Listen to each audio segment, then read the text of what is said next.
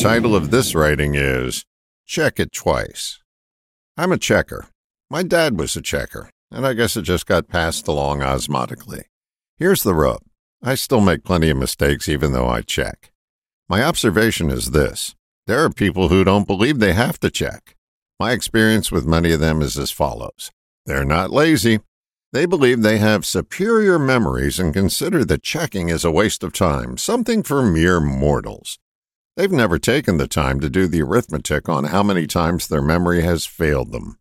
I believe that today's instant communications, emails, text, IMs, DMs, illustrate the memory myth.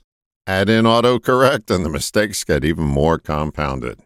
Now, we can get a pass for sending a mistake filled message to a friend or family member, but here's what I notice this practice of thinking you don't need to check carries forward and creates more errors than need be and things more weighty than a Facebook posting. Fact. Your memory is not as good as you think it is, even if you're taking Prevagen. If you don't think you need to check, check what hubris precedes. As jolly old St. Nick once told me, you'll go from haughty to more precise if you check it twice. All the best, John.